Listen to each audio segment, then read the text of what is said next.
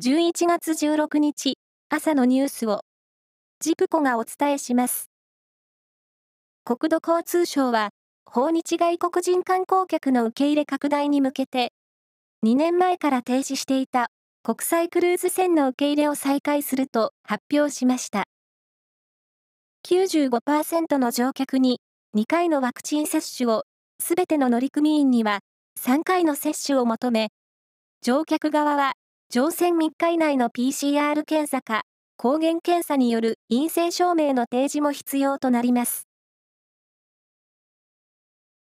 ゴジラシリーズなどで知られる映画監督の大森和樹さんが12日、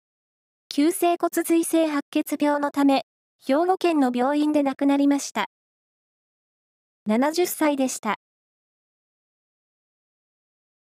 国連の推計によると、世界の総人口が昨日で80億人を超えました。インドやアフリカ諸国などで急速な増加が見られていて、2023年にはインドが中国を抜き、世界で最も人口が多い国になると予測されています。本格的な冬の訪れを前に、岐阜城のふもとの岐阜公園では、恒例のこも巻きが行われました。害虫から松を守るためのこも巻きは、来年3月頃まで続けられます。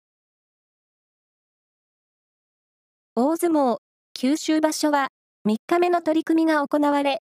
大関陣は、貴景勝が高安に叩き込まれて土がつき、早くも全勝が消えました。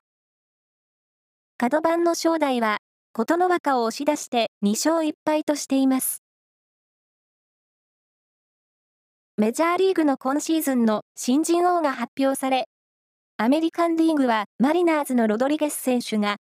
ナショナルリーグはブレーブスのハリス選手が選ばれました。いずれも今シーズンメジャーデビューした21歳の外野手が受賞しました。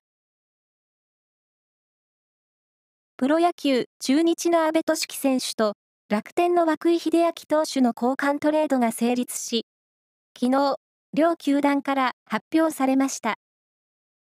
先発投手陣にさらなる厚みを持たせ、野手は若手中心に起用する方針の中日と、